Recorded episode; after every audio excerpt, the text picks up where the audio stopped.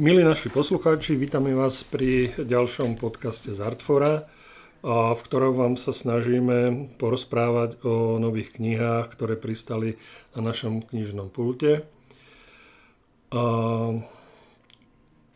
Sme v klasickej zostave, ako vždy, takže Veronika Sebechlebská a, a ja, Perole Kvet. A teda bez nejakých dlhých úvodov sa môžeme hneď a pustiť do toho. Ale ja ešte pripomeniem, že sme sa trošku tak rozprávali o formáte tohto podcastu a zhodli sme sa na tom, že skúsime to robiť trošku kratšie a častejšie, takže nebude, nebude to taký dlhý podcast, ako sme zvykli, ale budeme mať menej kníh, ale snáď teda vám to bude vyhovovať. Takže ja hneď rovno teda začnem knihou švedského vedca Johana Eklofa, ktorá sa volá Manifest za tmu. Vyšla v preklade Nindy Kaprovej v hoste pred pár týždňami a tá knižka, hoci, hoci je teda, že má, má v názve tmu, je, je skôr o takom vzťahu tmy a svetla. Je o tom, že vlastne celý život na Zemi sa, sa, sa vyvinul tak, že, sa, že jeho biorytmy sa riadia striedaním tmy a svetla. Väčšinou to je samozrejme e, dané slnkom, ale niekedy, ako píše teda autor, uh, i mesiacom. Ale teda ako prišiel človek, ktorý je prirodzené, evolučné, sa vyvinul tak, že je bytosťou svetla, pretože my potrebujeme svetlo na to, aby sme videli, na to, aby sme sa cítili bezpečne, na to, aby sme mohli robiť to, čo robíme. Zároveň potrebujeme spať v noci, proste sme bytostiami svetla a dokážeme ako keby kolonizovať tmu, svetlom, tým, že sme vynašli umelé osvetlenie a tým sme zmenili strašne veľa podmienok na celej Zemeguli. Meníme tým naše vlastné biorytmy, meníme tým biorytmus celej Zemegule. Takže to je vlastne taký, ako že by som to povedala, leitmotiv tejto knihy. Uh, Johan Eklov je vedec v zmysle, je zoológ, je, svetozna, je, je uznávaný uh, odborník na netopiere a práve pri skúmaní života netopierov si začal všímať to, ako umelé osvetlenie ovplyvňuje netopiere. Začal sa teda tým, týmto fenoménom zaoberať teda zo širšej perspektívy, ako to ovplyvňuje iné živočichy, ako to ovplyvňuje celý ekosystém planety, ako to má dominový efekt na niektoré druhy hmyzu, to ako má zase efekt na živočichy, to ako proste na, na, morské, na, na, na život v moriach. A teda, eh, čo mne vyhovuje na tejto knihe, že to nie je také ako horekovanie nad tým, že je tu svetlo a poďme všetci zhasnúť, ale skôr také hľadá akože spôsoby, ako svietiť efektívnejšie a ako vlastne si nájsť, aj, ako si nájsť cestu k tme aj osobne, ako človek, ako si trošku upraviť biorytmus a byť v harmonii so svojím biorytmom. To neznamená, že proste nepoužívať svetlo, ale proste ako ho využívať tak, aby to nenarúšalo až tak to, ten biorytmus človeka. Zároveň tam opisuje to, ako tento narušený biorytmus vplýva napríklad na nadváhu, na stres, na, na, na celkovo civilizačné choroby. Mm, takže má to túto rovinu akože na, na úrovni človeka, potom sa tam veľmi veľa zaoberá tým vplyvom na celkový ekosystém.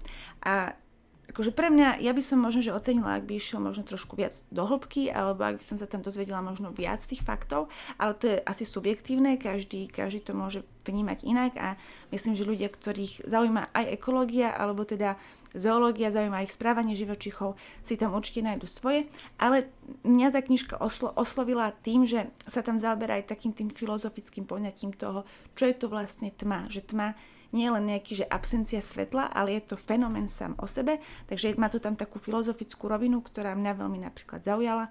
Zistila som, že napríklad z oblohy, zo všetkých hviezd, ktoré by sme mohli vidieť, vidíme len vo, vo väčšin, na, na väčšine planéty, okrem nejakých naozaj púšti alebo neobývaných oblastí, vidíme len tuším, že desatinu percenta hviezd, ktoré by sme mohli vidieť. Kvôli tomu svetelnému Kvôli svetelnému smogu. A vlastne tam je, to tak pekne píše, že vlastne zvyšok pohltilo svetlo.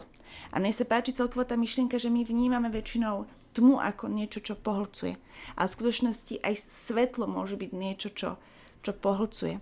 A tiež sa tam teda zaoberá tým, že, že svetlo, že, že tma nie je absencia svetla, alebo teda, že, že, že práve, že svetlo je nariedená tma že ako keby tak prevracia trošku tú perspektívu toho, že čo je tma, čo je svetlo a to mňa veľmi oslovilo a tam, tam som si našla vlastne cestu k tej knižke. Mm-hmm. A trošku mi možno pripomenula v tomto knižku Ticho, už som tu o nej hovorila, Alan Colbert ju napísal, mm-hmm. je písaná iným štýlom, ale, ale má tam taký ten podtón toho, že trošku si nájsť cestu k niečomu, čo nevnímame dokonca ako fenomén. Takže to je, to je za mňa teda o tejto knižke, ktorá naozaj odporúčam ju, je to také, nie je to, nie je to veľa strán a človek mm. sa dozvie, zamyslí. 200 strán, veľmi príjemné čítanie, skôr také eseistické, ale, ale zaujímavé. Mm.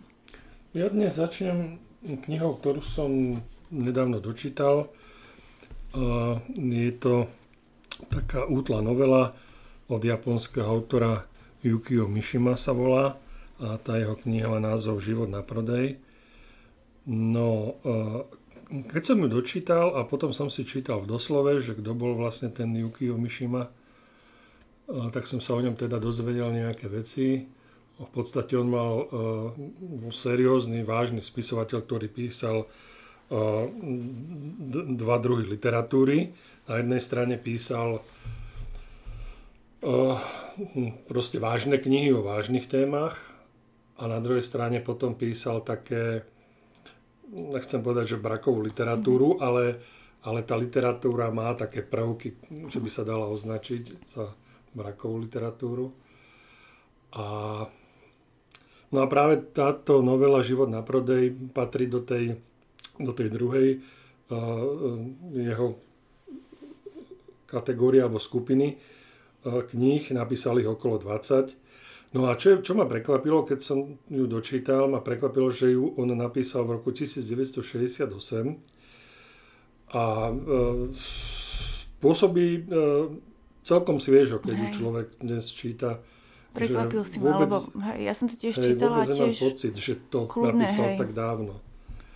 No a on teda témy, ktoré ho zaujímali v, v jeho tvorbe, teda bola smrť, erotika, homosexualita. E, proste. A, a v, tejto knihe, v tejto knihe sa troška z inej strany pozera na tieto mm-hmm. témy. Na, no, a, no a čo je ešte veľmi e, také zaujímavé, alebo možno v kontexte toho celého, že a, takto. Najprv poviem, že o čom tá kniha je.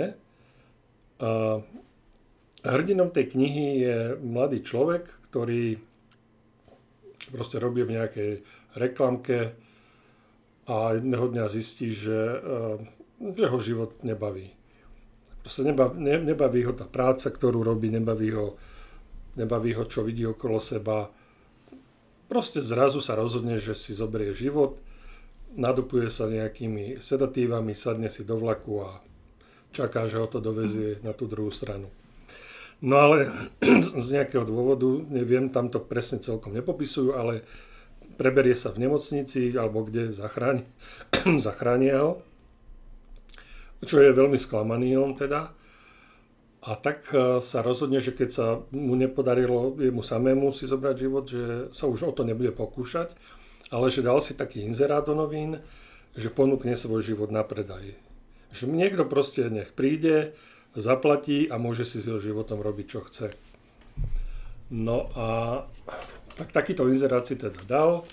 No a teda prišiel najprv prvý záujemca a začali sa diať proste veci.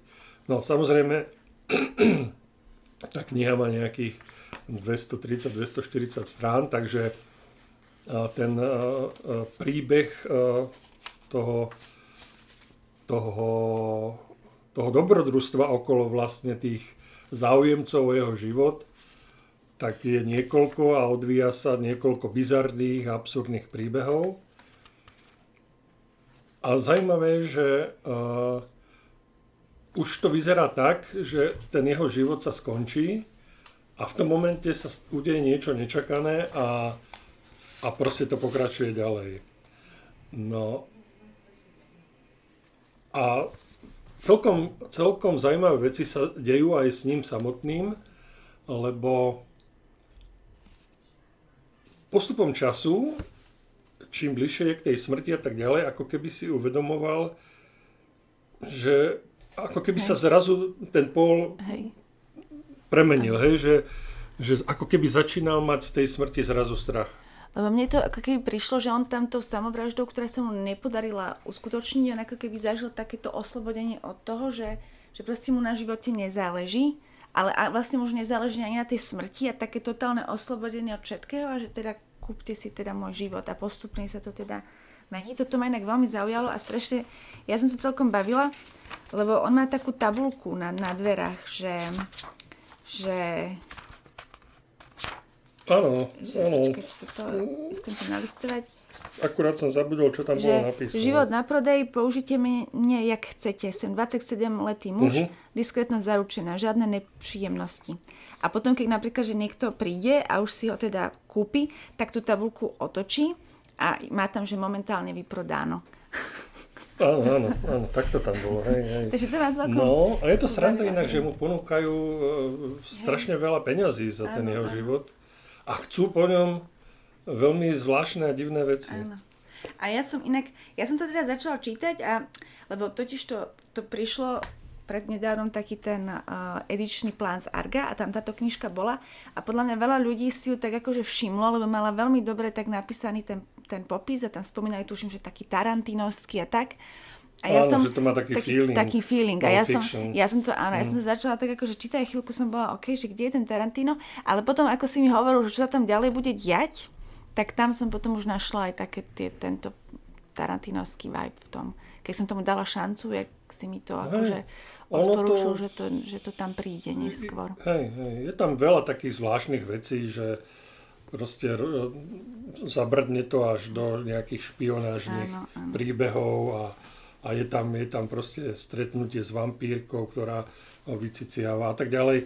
Veľmi také, hm, je to vynaliezavé, tá vynachádzavé, celé tie jeho nápady sú, ale hm, akože číta sa to veľmi dobre, lebo to má e, krátke kapitoly. Uh-huh.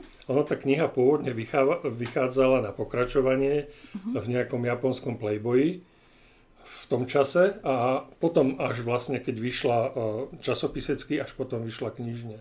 No a bizarné je celkom aj to, že vlastne ten autor dva roky po vydaní tejto knihy potom spáchal samovraždu. No.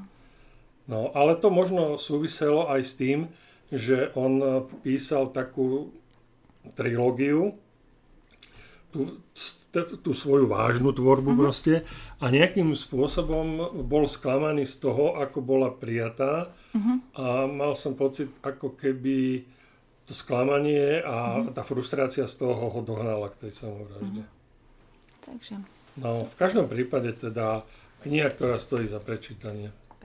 Dobre, to je super tip, naozaj. Ja teda teda pokračujem uh, s niečím úplne iným. Teraz to bude grafický román Tetris od amerického ilustrátora a autora komiksov Boxa Browna, ktorý v pe- preklade Petra Michalika vyšiel v nakladateľstve Monokel. Uh, ja sa priznám, že hry nie sú teda moja parketa a Tetris tiež som to, teda hrala som to, ale nikdy to nebola nejaká moja nejaká srdcovka. A aj my, keď my to voláme, že Tetris, možno to poznáte, ak ste naši pravidelní zákazníci, že v piatok my väčšinou, keď príde veľa tovaru, tak meníme stoly a ukladáme tie knihy novým spôsobom, robíme taký Tetris. A sú medzi nami takých, ktorých to baví viac a sú medzi nami takých, ktorých to baví povedzme menej a ja patrím teda rozhodne do tej druhej skupiny. Takže Tetris fakt, že nie je moja šálka kávy. Ale tá knižka, ono keď si ju prelistujete, ona má taký veľmi taký príjemný retro nádych a taká, taká roztomilá kresba, neviem, aspoň mne to tak prišlo. Takže vždy mi tak vúpla do ruky a ja som sa začítala. A ona zo začiatku ako keby autor popisuje celkovo, že, že čo sú to hry a prečo sú pre ľudí dôležité hry, pre vývoj ľudstva, ale pre vývoj aj ako človeka. A poníma to aj z takej antropologickej, neurologickej stránky, kulturologickej. A veľmi sa mi páči, že ako toto poňatie graficky spracúva, to ma celkom akože tak pobavilo, to ma chytilo, lebo ja na takéto veci akože počujem. A postupne teda začína, postupne potom predstavuje aj vývoj hier od, od paleolitu až cez Egypt, kde sa hral s nejakými kostičkami zvierat a tak ďalej, až po Japonsko 19. storočia, kde sa dostáva k spoločnosti Nintendo, ktorá pôvodne vznikla ako, ako spoločnosť, ktorá vyrábala karty, ktoré obchádzali prísne regulácie hazardných hier.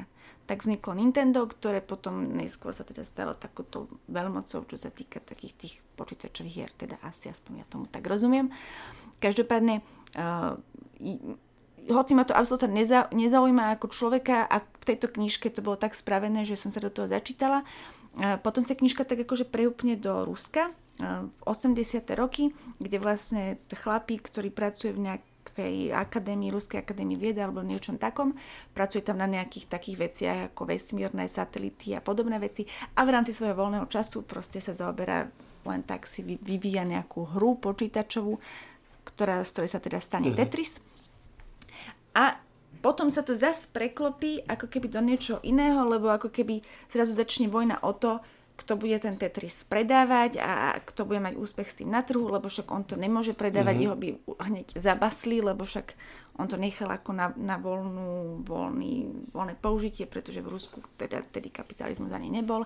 On sa to dostalo cez Japonsko do Ameriky a vlastne vzniká z toho taká studenovojnová obchodná obchodný thriller, dráma, má to také šiliaké také konotácie, také studenovojnové, to ma celkom teda na tom bavilo.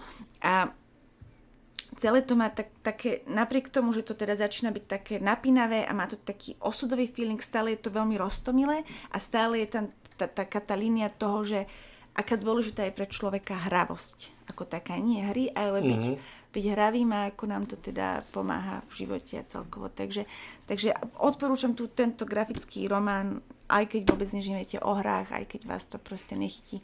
Akože ako príbeh je to spracované veľmi pekne. A je to aj taká príjemná podľa mňa kresba.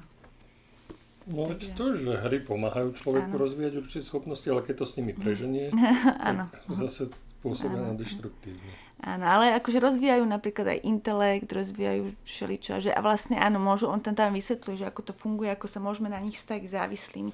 To všetko no. tam nájdete takým veľmi neditaktívnym, roztomným spôsobom mm. tejto knižke. Takže za mňa toľko to. No, ja tu mám zase ďalšiu knihu, ktorá je próza. Je to od mojej obľúbenej autorky Delphine de Vigan. Ona, uh, tá kniha sa volá Deti, náš poklad. Teraz práve vyšiel slovenský preklad, ale uh, český preklad už vyšiel na konci roku 2021. Uh, a teraz som zabudol ten názov, jak sa to volalo v češtine, ale je to, je to v podstate, no ja som, čítal som to v češtine, ale zabudol som ten názov, ale bolo to tiež niečo, že deti a tak ďalej. No, v každom prípade, čo som sa začítal aj do toho slovenského prekladu, tak pôsobí uh, celkom sympaticky. No, Delphine de Vigan je taká autorka, ktorá, uh, ktorá ma oslovila už svojou prvou knihou, uh, ktorá sa volá No a ja. To bola taká kniha veľmi inteligentnom 13-ročnom dievčati. Skvele napísané to bolo. A odtedy ju sledujem a je to autorka, ktorá si vyberá témy, ktoré proste nejakým spôsobom rezonujú práve. A, v tejto najnovšej knihe sa sústredila vlastne na sociálne siete a na a, také tie všelijaké technológie moderné, ktoré s tým súvisia. No, tá kniha má nejaké dve časti. V prvej časti a je, ako jednou z tých hrdiniek je, je matka dvoch detí, ktorá sa rozhodne, že si založí na YouTube nejaký rodinný proste kanál a, a samozrejme kto iný ako jej deti budú hlavní protagonisti. Hej?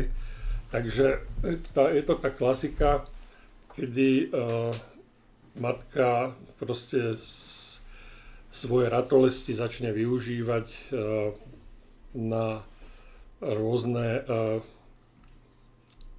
účely marketingové, hej, že či už je to móda a, a podobné záležitosti. A, a teda tým, že má vysokú sledovanosť, tak samozrejme z nej sa stáva nejaká tá youtuberská celebrita, hej, že a, on, a ju to úplne pohotí. U nás, u nás to totálne zmagorí a, a zrazu vlastne v snahe získať čo najviac proste sledovanosti a, a, a vlastne, aby na tom zarobila, byla slávna, tak je, je ochotná obetovať vlastne svojich najbližších, svoje deti, svoju rodinu.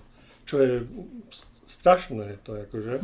No, a tá kniha sa potom prehupne do druhej časti, pretože ona má teda dceru a syna a tú dceru niekto unesie.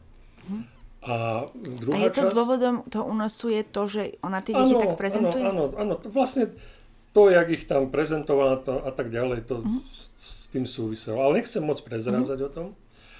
Ale uh, v tej druhej časti je zase uh, hlavná postava vyšetrovateľka, uh-huh. veľmi precízna, ktorá uh-huh. sa venuje alebo je súčasťou týmu, ktorý vyšetruje mm-hmm. ten únos. A ona je úplne ten, taký ten opak jej, mm-hmm. hej, ktorá proste vidí tú hrozbu, mm-hmm. ktorá dennodenne s tým prichádza do styku, vidí, čo sa deje a proste uh, snaží sa, snaží sa uh, vypátrať uh, ten, ten, toho únosu. No. No a to je to, že to, ešte, ešte aj časovo to má dve roviny, lebo najprv sa to odohráva teda v súčasnosti nejakej a potom sa to preniesie do roku 2030, myslím, jedna alebo kedy. A tam už je to potom, ten záver je taký, že vlastne tá jej dcera časom vlastne dospeje. A... a takže ono je to ako keby z budúcnosti? Nie, ona sa, ona vyrozprávala najprv ten príbeh, ktorý sa udial v nejakom uh-huh. čase, a potom na záver cez Aha. ten oblúk sa až preniesie do tej mhm. budúcnosti a snaží sa a troška tak nejakým spôsobom apelovať aj tým, že aká tá budúcnosť môže mhm. byť, čo môže priniesť, kam celé smeruje. Hej, že ponúka tam nejaké takéto vízie. No je to, je to výborne napísané, má to proste šmrnc, čo ona, ona je veľmi, ona je veľmi precízna autorka, ktorá si proste naštuduje veci, a potom to dokáže úplne skvelé uh-huh. podať, ten príbeh. Uh-huh. Dobre, to znie fakt, že... Takže to je o tom, no. Takže, no a, a vlastne to je to, že ona tým, jak to, jak to píše, jak, jak tam dáva tie veci, tak stále nutí človeka nad tým premýšľať o tých veciach, zamýšľať sa a nielen akože nad ostatnými, jak uh-huh. sa chová, ale sám nad sebou a vlastne aj prehodnocovať, svoje vzťahy, aké máme k sociálnym sieťam mm-hmm. a tak ďalej. Takže čo vlastne, tam dávame, čo? či ne, tam netrávime príliš veľa času. Takže to je a, a tieto super aktuálna asi veľmi mm-hmm. kniha v, týchto, v tejto dobe. Hej, takže... lebo, lebo proste toto sú veci, ktoré sa neustále... Hej, a možno si to ani neuvedomujeme, lebo tak ideme s nejakým tým podstate prúdom, lebo keď to všetci robia, máme ten pocit také bezpečnosti a neuvedomujeme si všetky tie nebezpečia ano, za tým. ktoré z toho vyplývajú, presne vyplývajú. tak. No. A je to proste šialené, jak, jak, jak ľudia sú ochotní proste jak na tácke ponúknuť na tých sociálnych sieťach Aj. celý svoj život, svoje intimné veci a tak ďalej, že to je, to je neskutočné. Dobre, takže toto bola beletria a ja teda opäť skočím k non-fiction a ten teraz teda anglické okienko, ktoré sa tu budem snažiť robiť. Som si vybrala knihu Leonarda Mlodinová Emotional sa to volá, alebo teda v preklade emócie alebo o emóciách alebo už akokoľvek. Leonard Mlodinov je veľmi zaujímavý chlapík, on je teoretický fyzik, ktorý akože na tejto pôde má svoje teda úspechy, ale okrem toho píše aj e, takúto popularizačnú literatúru, môžete ho poznať z kníh, ktoré napísal so Stephenom Hawkingom, ale on popri tom, že sa zaoberá fyzikou, sa zaoberá aj um, neuropsychológiou alebo neurovedou, alebo ako to nazvať, takéto populárnej úrovni, ale on je v tom mhm. naozaj dobrý. Napísal knihu, ktorá sa volá, uh, myslím, v angličtine to je Subliminal, v slovenčine to, a v češtine to myslím vyšlo niečo ako vedomý, podvedomý. Uh-huh. Veľmi zaujímavá knižka na túto tému. A teda Emotional je opäť kniha, kde sa vracia k tejto téme ako keby vedomia a procesov, ktoré prebiehajú v našom mozgu na úrovni takej tej neuropsychológie hlavne. A teda hlavným motivom tejto knižky je asi to, že západná filozofia alebo celkovo západný kanón od Platóna cez Dekára až po Darwina vnímali emócie ako niečo podružné mysleniu. Ako niečo, čo tu bolo, ako nejaký, nejaký zvyšok nejakej našej genetickej, animálnej proste, histórie, ktorý sme ale my ako keby nejakým spôsobom prekonali tým, že sme dokázali teda tou vyššou mozgovou činnosťou, konkrétne myslením. Takže aj, že ako keby existuje nejaká dichotómia medzi, medzi cítením a medzi myslením a myslenie je proste ako keby vyššie. Mm-hmm. A na mhm. tejto knižke prichádza trošku s iným prístupom a hovorí o tom, že to tak vôbec nemusí byť, že, že, že cítenie, že hoci ho my vnímame takmer až negatívne niekedy, ako niečo, čo nám zabraňuje byť uh, racionálny, čo nám ako keby kazí to racionálne, to správne správanie. Uh-huh. V skutočnosti to tak nie je. V skutočnosti ako keby emócie sú niečo, čo nám pomáha procesovať informácie. Možno nie na tej vedomej, na tej mysliacej úrovni, ale do, triediť informácie a dokázať, do, pomáha nám dokázať ich vyhodnotiť spôsobom, ktorý nám môžu umožniť prežiť, lebo to, on, to, on to vníma teda v kontexte evolúcie, ale, ale ukazuje tam aj príklady reálne z reálneho života, mm-hmm. ako nám proste emócie skutočnosti pomáhajú v racionálnom rozhodovaní sa. Že to mm-hmm. nie je ako keby dichotómia medzi, medzi mysleným a, a, a cítením a medzi racionálnom a iracionálnom v tejto úrovni, ale že tam proste si tie vzťahy úplne iné mm-hmm. a ja som ešte nedočítala celú tú knižku, ale teda toto je takým leitmotívom a mňa to teda veľmi zaujalo aj to, akým spôsobom vlastne Leonard Mlodinov píše, lebo on teda, ako hovorí, má, tu, má, má, má to tak keby techn- vzdelanie teoretického fyzika, takže tam často nájdete rôzne príklady uh, z, ja neviem, o, o haváriách raketoplánov, mm-hmm. alebo tam nájdete nejaké príklady zo života vedcov ako Paul Dirac, to, to je taký kvantový fyzik, alebo proste fyzik veľmi známy, ktorý získal aj Nobelovú cenu. Proste, že, on, že, že, že aj, aj to spracovanie tým, že on má ako keby iný ten background, je, je trošku iné, ako bežne človek možno čakal takéto knižky. Je to, aj, a okrem toho má veľmi dobrý zmysel pre humor, ktorý sa tam občas objaví.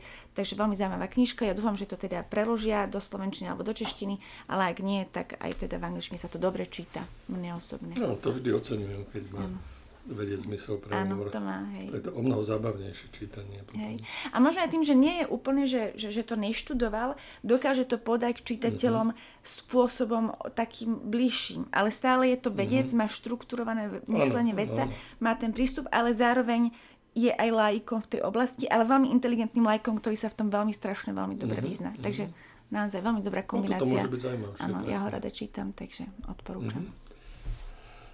Dobre, no ďalšia kniha je tiež Beletria, čo tu mám. A je to, a, ona sa volá, že Jampa Lahiri a je to a, američanka, ale s indickými koreňmi. A ona hneď za svoju prvú zbierku poviedok získala policarovú cenu. Myslím, že to bol Zažíkavač nemocí, sa volala tak prvá kniha poviedok. On to vyšlo ešte, ešte niekedy v 2008 roku, myslím si, v Argu. No potom ešte vydala jednu zbierku poviedok a potom bola dlhá pauza, teda aspoň čo sa týka prekladov jej kníh. A až vlastne teraz nedávno o, um, vydali, opäť teda Argo vydalo o, jej knihu, ktorá sa volá Kde zrovnaj sem. No, o, sú to také je to taká zbierka lírických e, mikropoviedok, niektoré na jednu stranu, niektoré na dve, maximálne na tri. A rozprávačkou je e, žena, ktorá e, žije sama, ale teda, pretože sa tak rozhodla, to tam zdôrazňuje ona, že, že proste sa tak rozhodla.